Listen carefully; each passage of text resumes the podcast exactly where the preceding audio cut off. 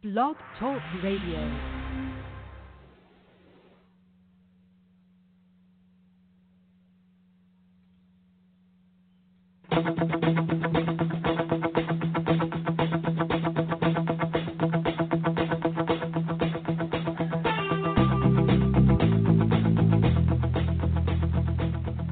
Welcome to the Natural Running Network.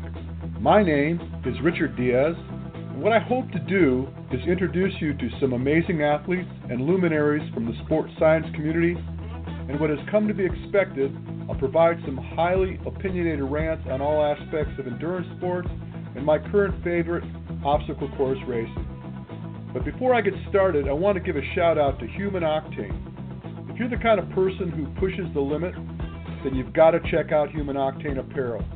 Training and racing apparel designed by OCR athletes, and these guys just get it. Everything they make dries lightning fast, has zippered pockets, is abrasion resistant in high contact areas without bulky padding. I've gotten to know these guys, and trust me, they're going to out innovate the competition when it comes to OCR gear.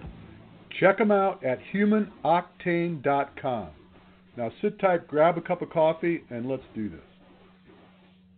Hey guys, Richard here. It is a beautiful, beautiful, beautiful Thursday afternoon in sunny California and didn't have much to talk about today. So, what I did is I reached back in the archive once again and I pulled up an episode that I did almost a year ago to the day. It was an interview I did with Dr. Brian Abelson. And Brian has written a book called Releasing Your Body Resolving Plantar Fasciitis, a Roadmap to Success. Now, I've known Brian for quite a long time. He sent me a copy of the book. I reviewed it, and I just thought it was really an intensive approach to a very serious and debilitating problem. It's something I see every day. People daily are contacting me with issues associated with running injuries, and more commonly, it's got to do with some type of plantar issue plantar fasciitis, Achilles tendonitis, you just name it. Anyway, I thought this would be a great episode to dredge back up and share with you. So, if you've been facing some issues with your feet while you're running, while you're training, you definitely want to listen to this episode. Before we get tied up in the show, I want to remind you folks that I have a couple clinics coming up. There will be a clinic in Camarillo, California, my home turf, on the 20th and 21st of May. The very following week, we will be in Austin, Texas, with my good buddy Yancey Culp and the fine folk down there in Texas. So, over the next couple of weeks, we're going to be busy. And then after that, I'm going to try to make my way up to the Monterey Super, the NBC Series race coming up June 3rd. Reach out to me if you're interested in participating in one of the clinics, best way to do it is to visit naturalrunningcoach.net. The details for the events are there. The ability to register is there. Hope to see you soon. I'm here with Dr. Brian Abelson. He is a chiropractor, a multidisciplinary practitioner, I think is a better term to use for him. And he has just released a new book called Release Your Body Resolving Plantar Fasciitis. Say hello to the audience, Brian. Hi, Richard. I hope you're doing well today. I'm doing well. Let's just go ahead and uh, attack this. Plantar fasciitis. What a, a nasty, nasty little bug. Absolutely. Probably, probably one of the most common things that I see in my clinic on a daily basis, actually. Uh, like you, I've been in the, uh, involved in the running community for many years now, and uh, it, it's just such a common thing. Well, the the problem I think, and I think that you've done a really nice job in your book, incidentally, bringing it to light, because a lot of people tend to be so focused on where we see pain. And a lot of times we are so focused on that particular epicenter that we're not really looking at the cause relative to the effect in the relationship of the of the problem. Uh, you're absolutely right. This is such an interesting condition that way. Um, to really explain it, I mean, we get people that are young, that are old, that are inactive, that are active. Uh, we have a lot of different reasons why this condition comes on. And because there's such a cross section of individuals, we really have to say, you know, what is the reason we're, we're getting such an incidence of this condition? And if we really look into it deeper and we consider other things besides just local areas, we, we come up with actually a, a very good hypothesis on how to treat this. Well, and it's interesting to me because I'm on the, the front line here, so to speak, where, you know, as a running coach and doing gait analysis on runners, I find very commonly that there are issues that are further up the kinetic chain that never even occurred to the injured runner. Right, right. right. And typically, where I find a lot of this is resident in the calf muscle, but beyond that, as, as, as you very eloquently point out in your book, a lot of this is also resident in the tibialis, in the front of the legs. Um, wide variety of things, absolutely. I mean, if we have a problem, as you mentioned, some of the most common things would be uh, restriction on the lateral part of the calf, uh, subtalar joint in, in, the ankle at the ankle joint.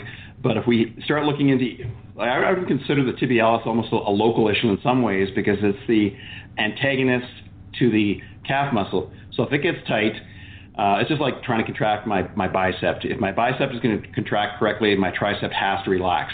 If my shins are tight, the tibialis, then that's going to basically impede the function of the calf muscle, what we refer to neurologically as a reciprocal inhibition. So it, it's really interesting when you start getting into these relationships.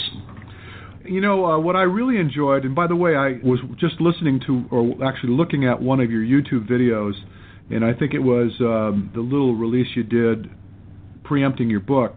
Right. uh, what I really, really liked, and I don't know whether it's it's yours or whether where you've got it from, but the term tensegrity, which is essentially, if I'm not mistaken, tension and integrity.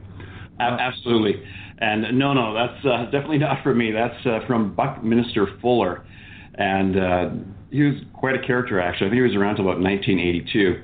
Uh, if you go back even as far as uh, Expo 67 and we look at the geodesic dome, from there, that was one of uh, Buckminster Fuller's design. It, it's really an interesting concept because when we look at tension integrity, well, well, first of all, if we think of our body and we think of uh, tension integrity, rigid structures held together by tension, that would be our muscles, ligaments, tendons.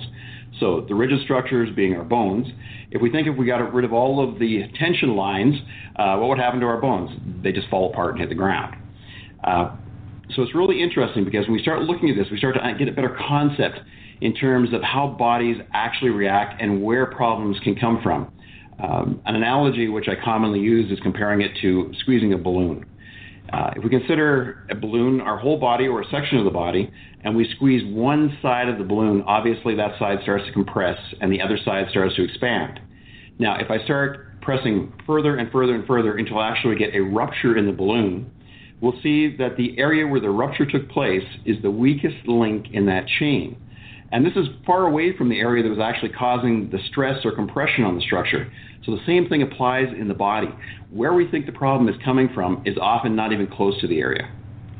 Yeah, exactly. And I, I see that often where we get into a habit, and it's compensatory a lot of times, where maybe you initially, uh, for example, banged your knee on a coffee table and for the course of the following week, because you're you've got this low grade injury, you favor your leg a little bit, and you almost develop not almost, but you can potentially develop these compensatories that cause you to change the way you move, and then everything's out of kilter, so to speak. And then you start developing imbalances and problems that, that result in, in bigger and bigger problems, right? Absolutely, absolutely. I mean, and, and also refer to, like you started to talk about the calf muscle, and you're saying that's a common thing. But we also have to look at the connections in the body. I started talking about lines of tension, this whole concept of tensegrity. Well, those lines of tension, we're not talking just local areas. We have to look at it and say, you know, how how much are we actually connected? So we take the example of plantar fasciitis, one of the common ones uh, to refer to the work of several people actually. There's uh, Thomas Myers from Anatomy Trains. Uh, there's the Steccos uh, in, in, Italy. They've done amazing, amazing work in terms of dissection. And actually, when they dissect something out, they don't just dissect out the muscles, they actually try and keep all the connections between different structures. And so, for example, in the case of plantar fasciitis, they'd say, okay, we're going to look at the posterior line. So they would look at and they would see how the bottom of the foot or the plantar fascia, which goes from the toes to the heel, connects in underneath and actually attaches on to where the Achilles tendon is. Of course, Achilles tendon is formed from the two calf muscles. That connects up, connects into the hamstrings, connects into the pelvis, an area called the dorsal sacral ligament, and then basically connects all the way up the entire back. So it's kind of like having this strong connection. It's like having a sheet in your hand. If you pull one end of the sheet, obviously the other end of the sheet is going to start to tug. So everything is totally connected. We, we can't separate one area from the next. That's true. Now, and at the end of the day, the global issue is that we're always at ends with gravity and the ground beneath us, right? So Yes. we're basically the Oreo cookie, the, we're the white stuff in the middle, right? Right. And so being able to maintain our integrity through strength training and functional exercise, we are going to be in a better place to, to keep things in proper alignment and uh, uh, create the uh, integration we're looking for, right? Oh, absolutely. I mean, we have to look at the quality of our tissue. Do we have good flexibility? Uh, do we have scar tissue buildup? But do we have the strength to actually, you know, maintain and basically promote whatever uh, functional action we're trying to do? Um, as you're probably well aware, individuals who pronate and supinate a lot uh, usually have weak hips. Uh, there's a lot of research has been done. I, I think over 300 some studies now showing the correlation between lower extremity instability and hip strength. Right, absolutely. But let me offer this. When we talk about structural integrity, Yeah. and w- when I think in terms of dynamic function and structural integrity, as we're running down the road, the way we run has much to do with how our body responds to the forces that we generate. And so, by overstriding, heel striking, late stage pronation, all these things that we do dynamically are what lend us to this bad place to begin with. I tell people a lot of times when they ask me about what type of exercise they should be doing in order to develop hip strength, because they, they have been told many times that that is essentially where the weakness is in, Okay. in, in their Mhm. structure. I tell them that if they land appropriately under center of mass as they run, that in itself is a very dynamic and functional exercise. Would you agree with that? I would. If they're landing mid-foot strike, I mean, it, it makes sense. I mean, you land on your toes, land on your heel. you- You're basically just setting yourself up for an injury. Um, you you have not given your uh, a body chance to actually um, decrease the stresses in the plantar fascia. We have what is called the windlass mechanism. And uh, I guess one of the easiest ways to explain this is we compare it to um, if we have a, a tube covered with cable and we have a crank on it and we crank away there. We use it for raising large loads. The same thing applies to our foot. The actual, we think of the structure of that, that round cylinder as being the bones of our body, and then we think of the plantar fascia or the muscles as being these cables underneath there. When we um, uh, basically when the plantar fascia is loose, it's very resilient. And then with each weight bearing force, we push our foot down, it actually tightens up, and it's like a shock absorption mechanism. Well, if the different structures throughout the foot are not working correctly, or we have restrictions, or you don't have the strength in the area, this mechanism is not going to work correctly.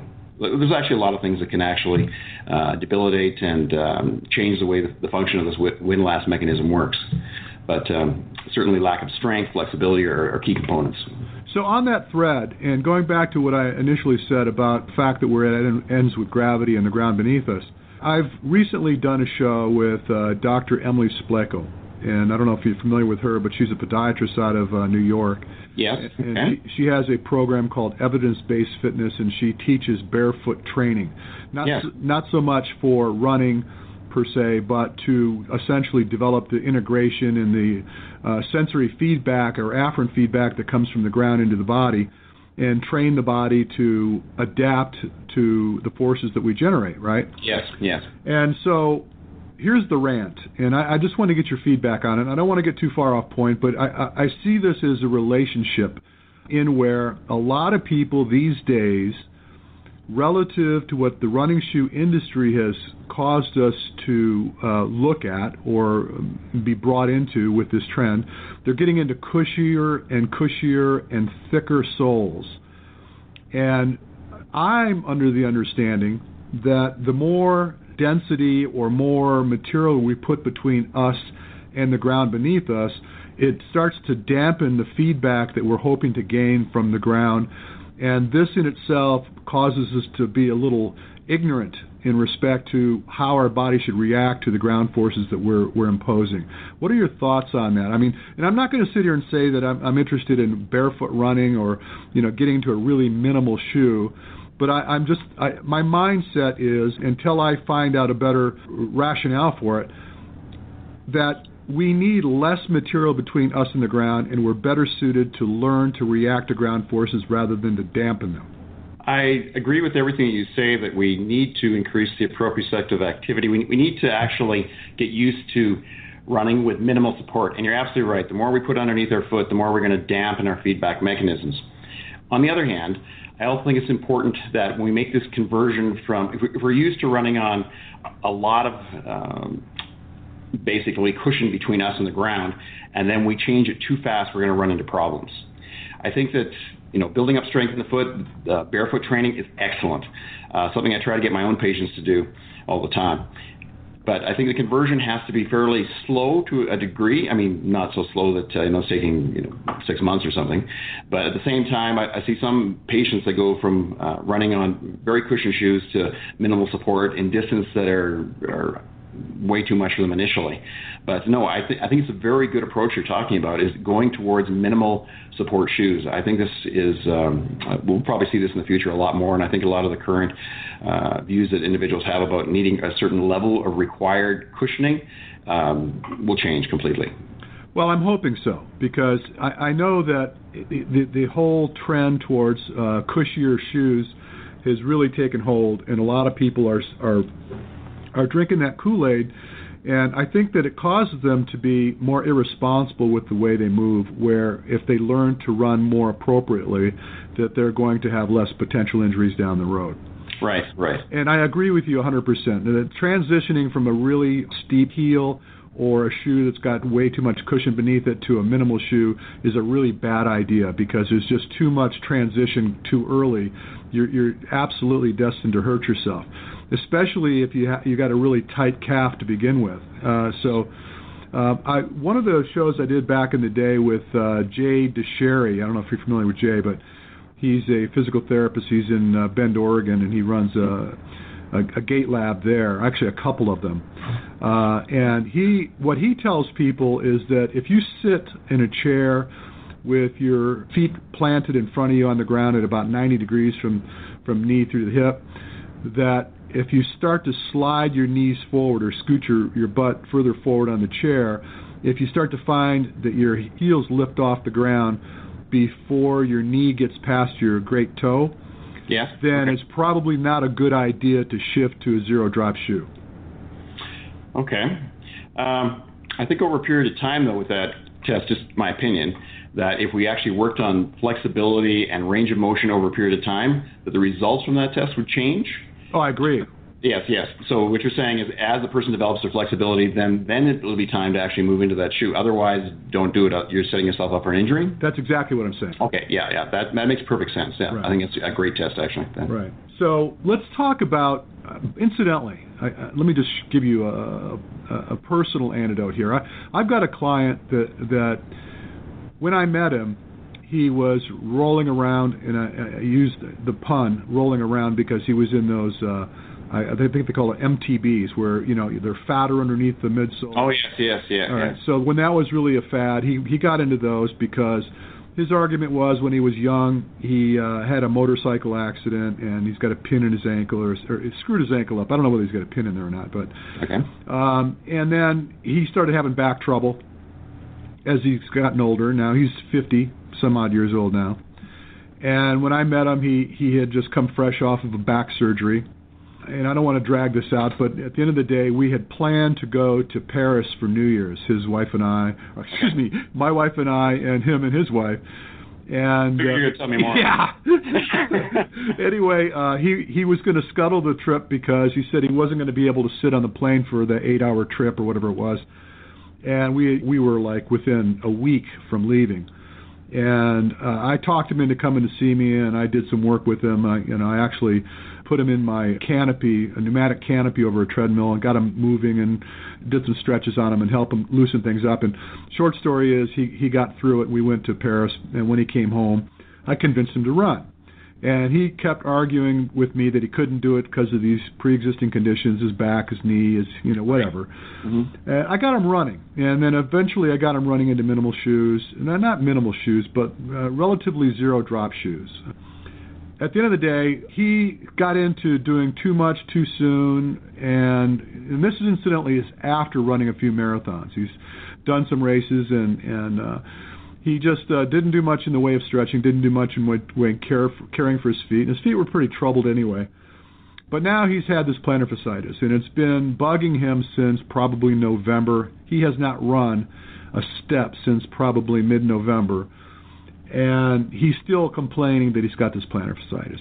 Right. And I keep trying to convince him that he needs some deep tissue work. He needs to get up that.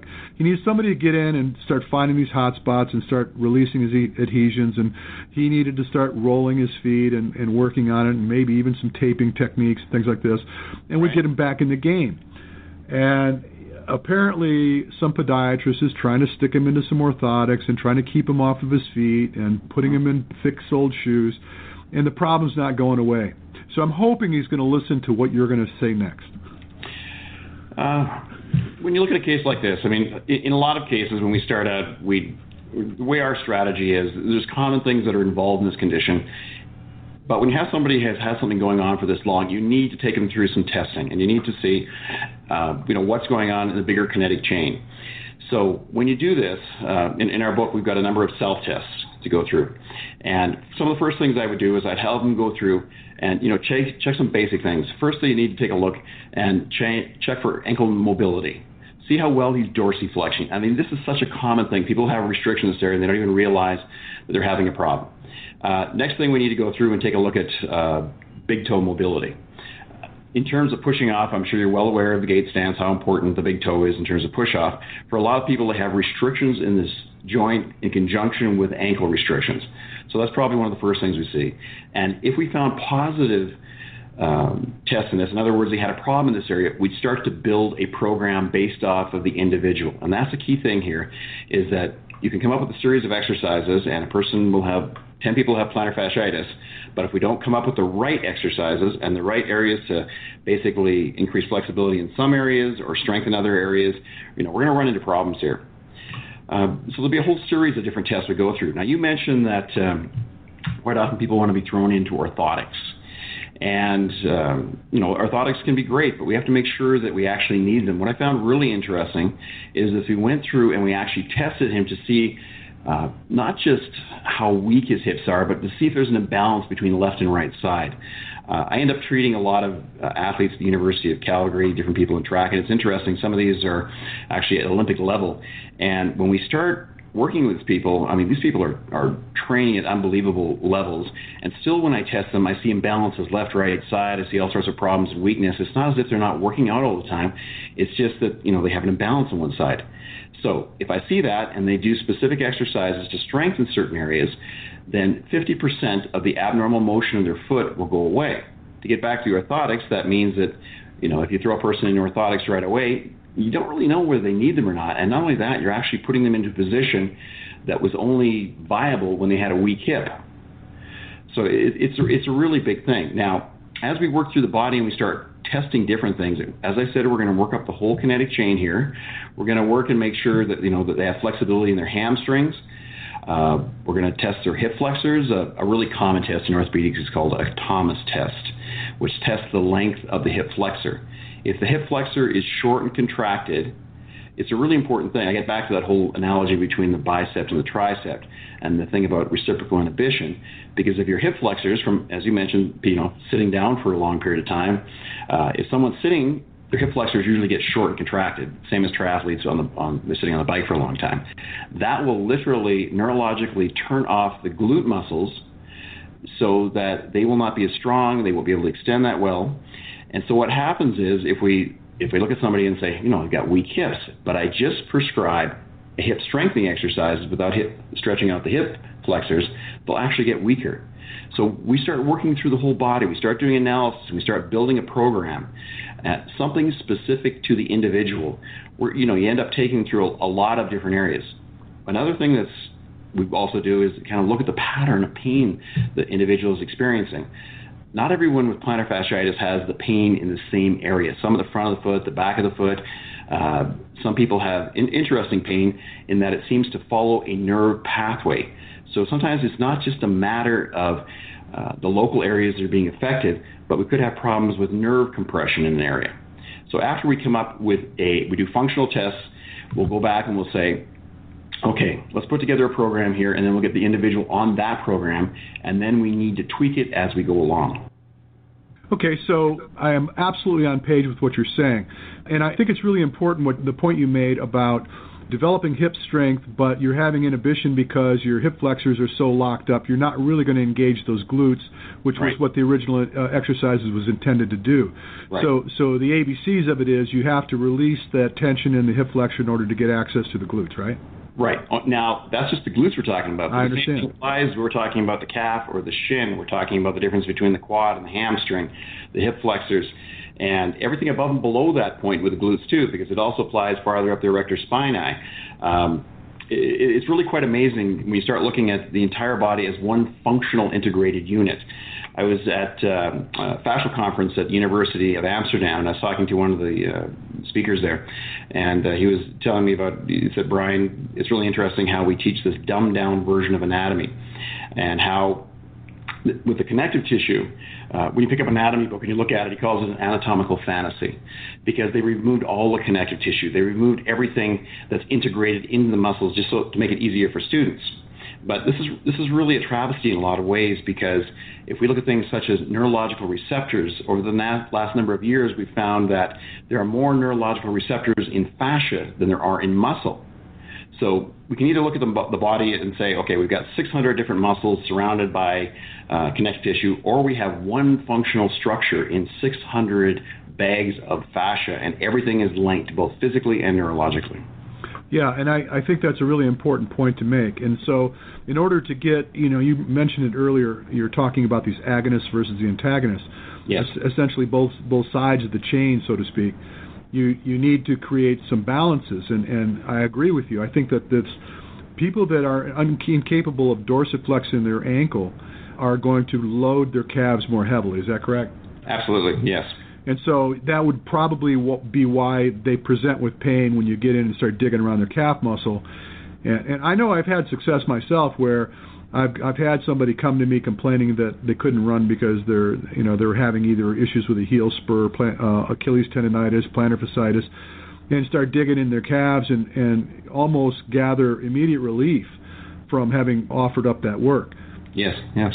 As a matter of fact, on Saturday we were running down the Pacific Coast Highway, and a fellow that's a much better runner than I am was pretty far ahead. And as I started to approach him, we were running down the road. He was walking, and I said, "What happened?" He says, "I, I just can't run." He says, "My calf's locking up on me, and you know I'm really concerned. I'm gonna have a problem with my Achilles." And I, I literally took my jacket off, folded it up, and had him put his leg up on a post on the side of the, the road and started running my elbow down the side of his tibialis. Mhm. And, and he said that I reduced the pain by 90% and was able to run back. That's quite amazing, isn't it? Yeah, it really was because he had no idea that the potential or the culprit was coming from the front of his leg. That's such a common thing. I had a patient who uh, came to see me just before Boston, and uh, actually bilateral Achilles problems, and uh, basically just coming to see me as a last resort. But no one had touched the shins, and as soon as I started to release the shins, uh, almost immediately she started to get changes, and uh, ran the race successfully, and it was it, it really helped. So, what are your thoughts on uh, kinetic tape, and you know, what types of uh, procedures do you like to use when when you see the? the uh, and I realize that uh, everybody's relatively unique in regards to the culprits behind the outcome, me- meaning plantar fasciitis. But do you use any kinetic tape strategies in conjunction with with some of the uh, exercises you do? Um, I will sometimes, especially when a person has a hard time even doing the exercise to break the pain cycle. I, I think it's a, a great strategy just to enable the individual to be able to perform actions. It's kind of in the same way that I use acupuncture. I, I use acupuncture in conjunction with what I do to reduce the amount of pain in an area, uh, to reduce stress on the area. But the taping or the acupuncture or some of the other therapies, um, they won't break up scar tissue. You need, you need to get in there with your hands sometimes and really dig around and get relative motion between the tissue. One thing I, uh, I'll start to do, perhaps active release or myofascial release or some of the other, where I'll combine patient motion with the work, just because Uh, that's the only way we're going to get any long-term changes. I think taping is a great tool. Don't get me wrong, and I think it really helps a lot of people perform at a higher level. But if you have scar tissue in an area, or you have an imbalance or a problem with strength, obviously the uh, the taping is just going to be one part of that continuum in terms of what you're going to advise the patient to do. Okay. So in your book, I noticed that there was a, a quite extensive approach to, I guess we're going to call it myofascial release. Yes. In regard to the foot, so I see you're using like a lacrosse ball, uh, and in some cases a tennis ball. Right. And I know it's difficult for people to to appreciate what what I hope to have you do, uh, given that it's audio versus video. and and, I, and I think it's important to also point out that within your book you have a lot of references to videos that you have posted on YouTube that were actually very very uh, very good to watch. But can you give a sense of what an approach might be? Because I know there's people listening to this or going to be listening to this that are going to be looking for some self help. And I, I would imagine that almost regardless of what the circumstance might be, some of this beneath the foot uh, myofascial release is probably a good approach. Well, it is. And this book that I've written is a self help book. I do make recommendations at the end of the book with different practitioners in terms of you know what strategy you could use if you're not finding relief in an area. But basically, we've divided this up into three phases. And the first phase of the book are the common things that we see with cases of plantar fasciitis. And as you mentioned, calf muscle restrictions, the shins, under the foot, different different areas. So we would have the person go through and we have them do what we call our foundational routine. And so they do very specific stretches, myofascial release, as you said, with either the cross ball. The tennis ball is not really hard enough. It's more just to warm up the foot and get the, you know some blood flow, a little bit of malleability in the foot, and then taking the uh, lacrosse ball, getting in there, and not just going back and forth in circles, but making sure that we're you know going for the front, the back, going the basically the line of tissue runs from the toes to the heel, so we have to make sure we're going perpendicular to that. So we actually create a shear uh, force across there to help break up restrictions. But uh, we have them go through, you know, most days and actually several times a day, stretching, myofascial release, strengthening no more than three days. And what we found in terms of our process of exercises, that by far the majority of people will get to the point where they're not really um, feeling much from this condition in, in, about four weeks. If they're at a point where they've improved maybe 70 to 80 percent, we've had them move on and, and do this for a couple more weeks. But if they don't see those results, then we start going through all the testing we talked about. Now, to get back to your question in terms of, of the foot there, th- there's a lot you can do to break it up. And we combine videos with this because we live in a visual world. And you really, you know, even though you put something down and you show an exercise in area, there's little nuances which are critical for getting over this condition. And like I said, in terms of the position that you're rolling, uh, whether we're doing myofascial release uh, in certain areas, for example, we get to the calf muscle, and we say, okay, I'm going to release this. Well, if you start using the foam roll, it really doesn't work that well in, on the calf. But if you take a softball, not a baseball, and use it to roll around and also create shear force, you can easily release some of these restrictions. So th- there's a tremendous amount you can do for this condition. And by far, the majority of people can resolve this. But I have people that come in and they've had this for a long, long period of time. But the problem is usually that they've only been looking locally, and they're considering that every case of plantar fasciitis is the same, and it's not. It has to do with the individual and specific recommendations for that individual. Uh, generic cookbooks don't work very well for this condition. Well, and it's interesting that you speak of uh, the unique nature of the individual and the circumstances that they're facing, because I might be wrong, but I, I don't think I am. Over the course of probably the last 10 years, where I've had people that come to me with running related injuries. And incidentally, I'm not a therapist and I don't portray to be a therapist, but people come to my sports performance business because they're hurt. Right. And they're not finding any resolve through their traditional paths.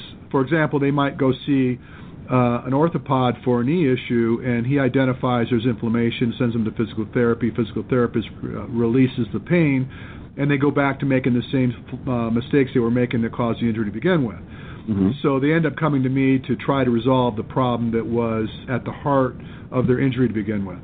But, right. But wh- where I'm going with this is that I'll see people come to me where they literally come to me with a bag full of orthotics that they've gone through. And the same thing happens in my clinic. And well, yeah, and I'm looking at it like I don't really see much difference in the construction of the orthotics. I'd have 50 different problems that might come for 50 different reasons, but the result of the orthotic is is structurally the same. It's almost like I say, hey, before you even take it out of your shoe, let me tell you what it looks like. And I would think that the, the, the structure of the orthotic should be unique to the individual problem. Oh, it has to be custom fit. It's kind of funny. It's kind of, yeah, I mean, they're basically achieving the definition of insanity, doing the same thing over and over again and expecting different results. Exactly right. Yeah. So, and again, so I, I've been on this rant and I keep pulling you back into it with me, but I'm almost Bible thumping about getting people to take responsibility for the way they move and then learning to develop a synergistic approach, you know, so that they don't develop these imbalances and they don't develop all this scar tissue. Or, or uh, I'm sure that you push yourself hard enough, you're going to break things. But at the same token, you can minimize the amount of stress your body has to take in order to achieve the end. Oh, it's, it, it's huge. You know, I've no doubt that uh, technique is paramount in terms of avoiding these conditions. And uh, but even with the best techniques, sometimes there'll be imbalances. Sometimes there are certain factors we can't. It could be overtraining. It could be running on, as you say, on uneven surfaces, whatever it may be. And then the occasional analysis to see where you're at, kind of to check in with your body, I think is critical. So at one hand, they have to, you know, see if they've developed any poor habits in terms of technique.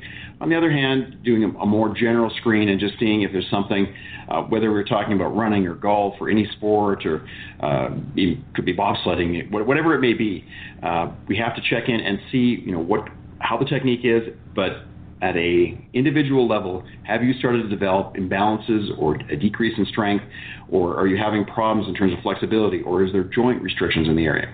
Since you brought it up, I, I think it's important to point out. I don't know what your take is on it, but I'll share my thought. I was listening to, I think it was Dr. Noakes, who made a comment about the central nervous system going into get in front of you making mistakes. So, in other words, let's just say that my goal was I'm trying to get in 90 miles worth of running this week, and my body's capable of 60.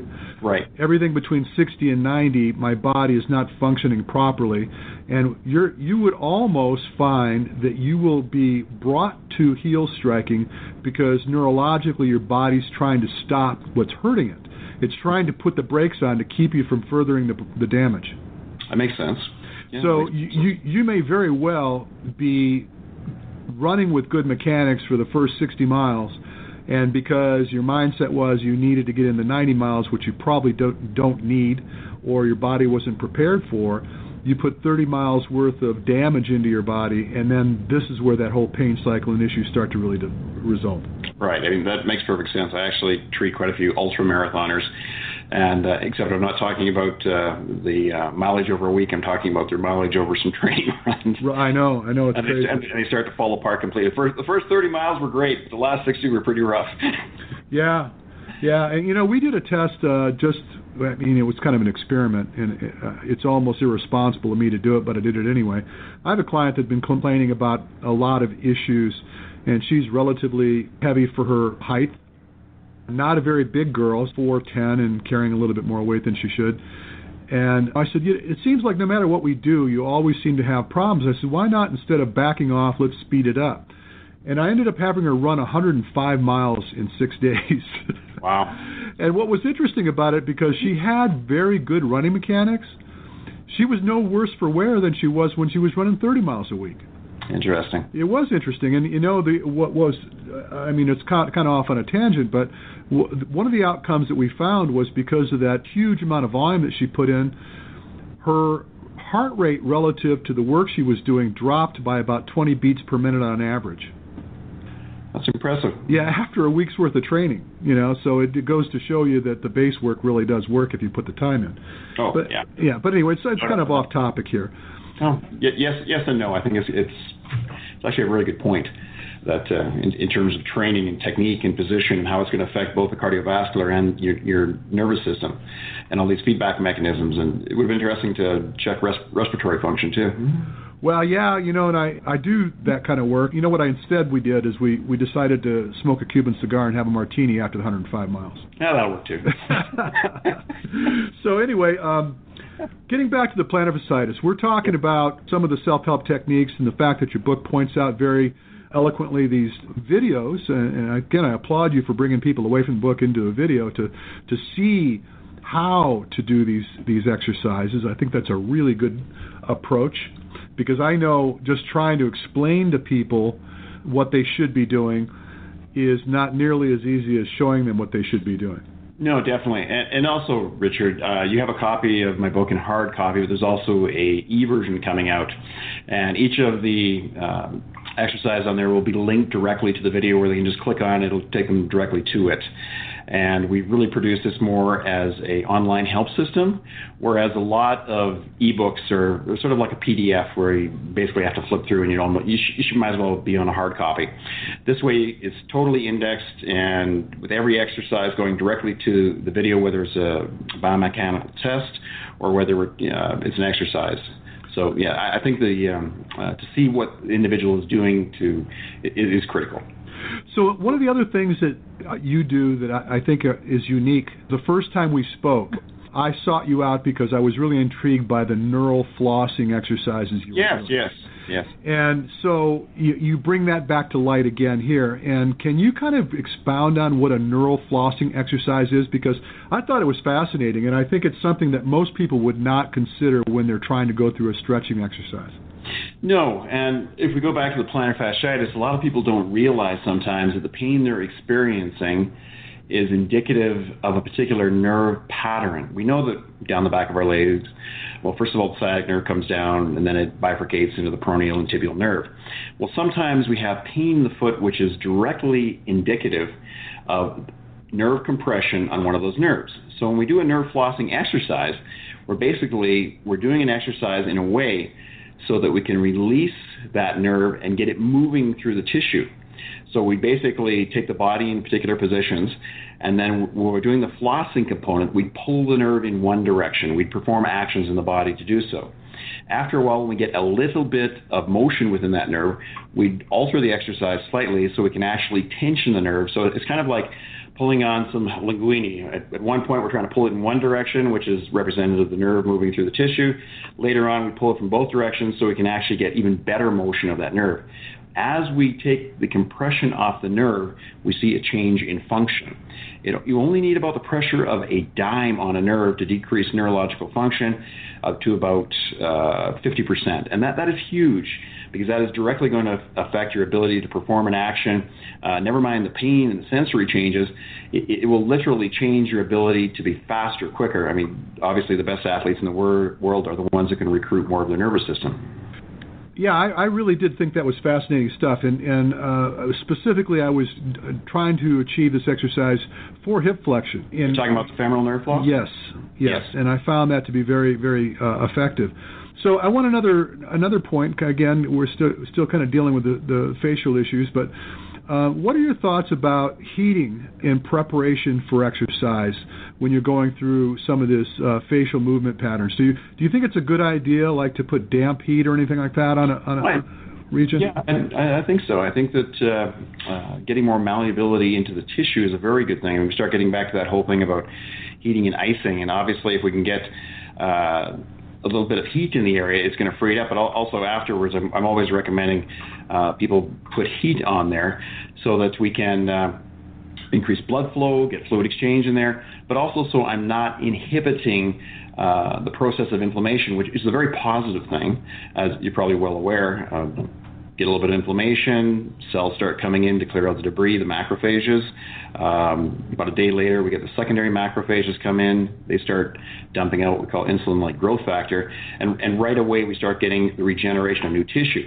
So if you're heating all the time, you're not just freeing it up and getting the tissue more malleable for training, but you're also speeding the repair process so the person can go back to their activity much faster.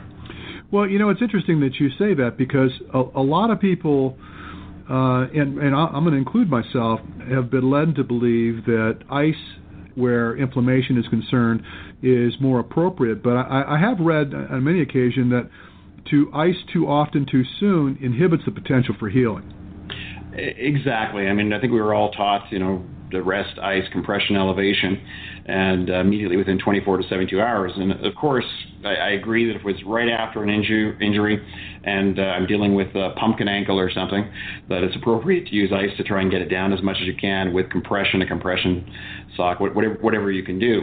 But in most cases, you don't need ice. Heat is a much better approach, in my opinion. So I'm going to take you way off course here for a second because it just occurred to me while we're talking about compression. I was taken uh, where I was invited to go to the Bahamas for an obstacle race a few months ago. Right. Uh, it was a fifty thousand dollar purse. So it was pretty much all pros uh, that were on this so ship. You, so you won the race yourself. Then. Yeah, yeah. No, I was there uh, basically to present and to uh, you know play games with the guys. But basically, one of the pros was going through this this uh, ritual that he goes through, where he had this uh, length of uh, rubber strip, almost like a bicycle inner tube, but flat, uh, probably uh, three three and a half inches wide, and uh, probably about three feet long. And he began at his left ankle and wrapped his his lower leg very tightly with this, wrapping the thing up the chain, like from the ankle up towards the knee, mm-hmm. and leaving it on real tight for a little bit, then going further up his leg, all the way up his thigh, and then uh, the other leg, then up the arm. And he had this this ritual, and he said, he goes, I'm, I'm flushing lactate out. I said, you, this, no, you're not. I said, no, you're not. But what, have you seen this type of practice before? Do you do you see that there's any type of well, of it's interesting you mentioned that. I had someone else who actually it was a diff, bit of a different technique, and they were talking about lactate and things, and I thought similar to you, there's no way. and I thought, on the other hand, I thought, okay, this individual is actually doing extremely well in performance, but I'm sort of wondering whether or not it was the technique they were using or because they believed that the technique worked. So I, I think it probably helped to reduce their stress levels and help them psychologically, physiologically. I'm not so sure. Well, I thought it was dangerous, to be honest with you. I yeah. started thinking of the potential for clotting.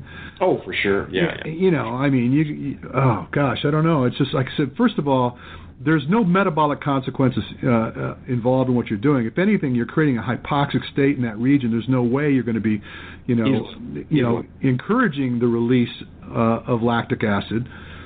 Uh, anyway, so it, it, anyway, for whatever it's worth, but I think you're right. It was psychosomatic. I, I think a lot of it's got to do with the fact that he just believed that this was helping, so it helped. Correct. So I, I just wanted to get your take on it because I don't think I shared that uh, that thought with anyone other than you know him when I when I and I'm not going to even throw him under the bus, but we're talking about a world class uh, obstacle racer that was doing this. Yeah. I'd, I'd, like to see some studies on that one. I think they'd all be uh, showing that it would lead to high levels of injury and other problems. But anyways. Yeah. All right. So now everyone that's listened to this show has got a pretty good handle on what they should be thinking about. Hopefully, when they're starting to develop these problems. Um, is there a point in the road where you feel that you need to seek help? I mean, is what would be the uh, the warning shot when you start to run into these problems and you need to see medical profession? Well, obviously, you know, if we're dealing with, you know, certain, certain things are obvious. I mean, obviously, if we're dealing with an acute injury and we have sharp pain, I mean, obviously, sometimes we have to rule out that nothing more serious is going on. Uh, you know, pain that is not exhibiting mechanical properties. Uh, mechanical properties exhibit sometimes it's better, sometimes it's worse. It, it gets better with change of position. Uh, th- these are all signs and symptoms that say, you know, if, if something is there and you've got a 9 out of 10, it doesn't change no matter what, it doesn't change in the morning, evening, it's just always there, then, you know, you, you've got, you got to question what's going on here. Obviously, if we've got you know an incredible amount of swelling and sharp pain in an area, or there's something that may give you an indication that something underlying is happening that just doesn't make sense. You've got foot drop, or we've got some major nerve compression in some way, so we've lost all feeling in our foot. I mean, I'll go see a practitioner right away. These, these are all red flags. so, all... what would be the thing never to do when you're running into this kind of problem on your own? To never to do if you have those signs and symptoms, just yeah keep pushing through. I mean, that would that makes no sense whatsoever. go, go see somebody, get this looked at. Yeah. Well, I know. I just uh, there. You see all these uh, these remedies that, that people take. What What do you think about the socks that people are using in, at night to to force themselves into dorsiflexion? You know, sometimes I'll get a patient that is having such a problem. They, there's no way they can put their foot down on the ground in the morning. And no matter what they do, they've tried everything. They, for whatever reason, they just can't put their foot down. I think it is a good way to reduce the pain to a point so you're not re-tearing the tissue every time you put your foot down in the morning. So it may help short term, but it's just an adjunct you do in conjunction with everything else. It will not take away from the stretching, from the strengthening exercises, myofascial release. There has to be a combination. That's why I love to take a multidisciplinary approach. You know, everything's on everything is on the table, but the right thing at the right time. Yeah, I love that approach. I love the fact that you're you're looking at various approaches to treatment as opposed to locked into one process. No, one one size does not fit all. No. well, Brian, I really appreciate you coming on the show. I know you got patients coming in. I want to make sure that everybody knows that the best way to find your book would be releaseyourbody.com. And if they want to connect with you directly, they can do it through kinetichealth.ca. It, I think that's the website to your. That's our that's our clinic site. Exactly. Well, thank you very much for having me on the show, uh, Rich. I really do appreciate it, and uh, it's been a pleasure. Well, friends, it's time to bring another show to a close. Be sure and tune in to us next week. We've got a lot of great content in store for you. I want you to tell your friends to check us out. You can always find us on Facebook. Simply go search the Natural Running Network, drop us a message.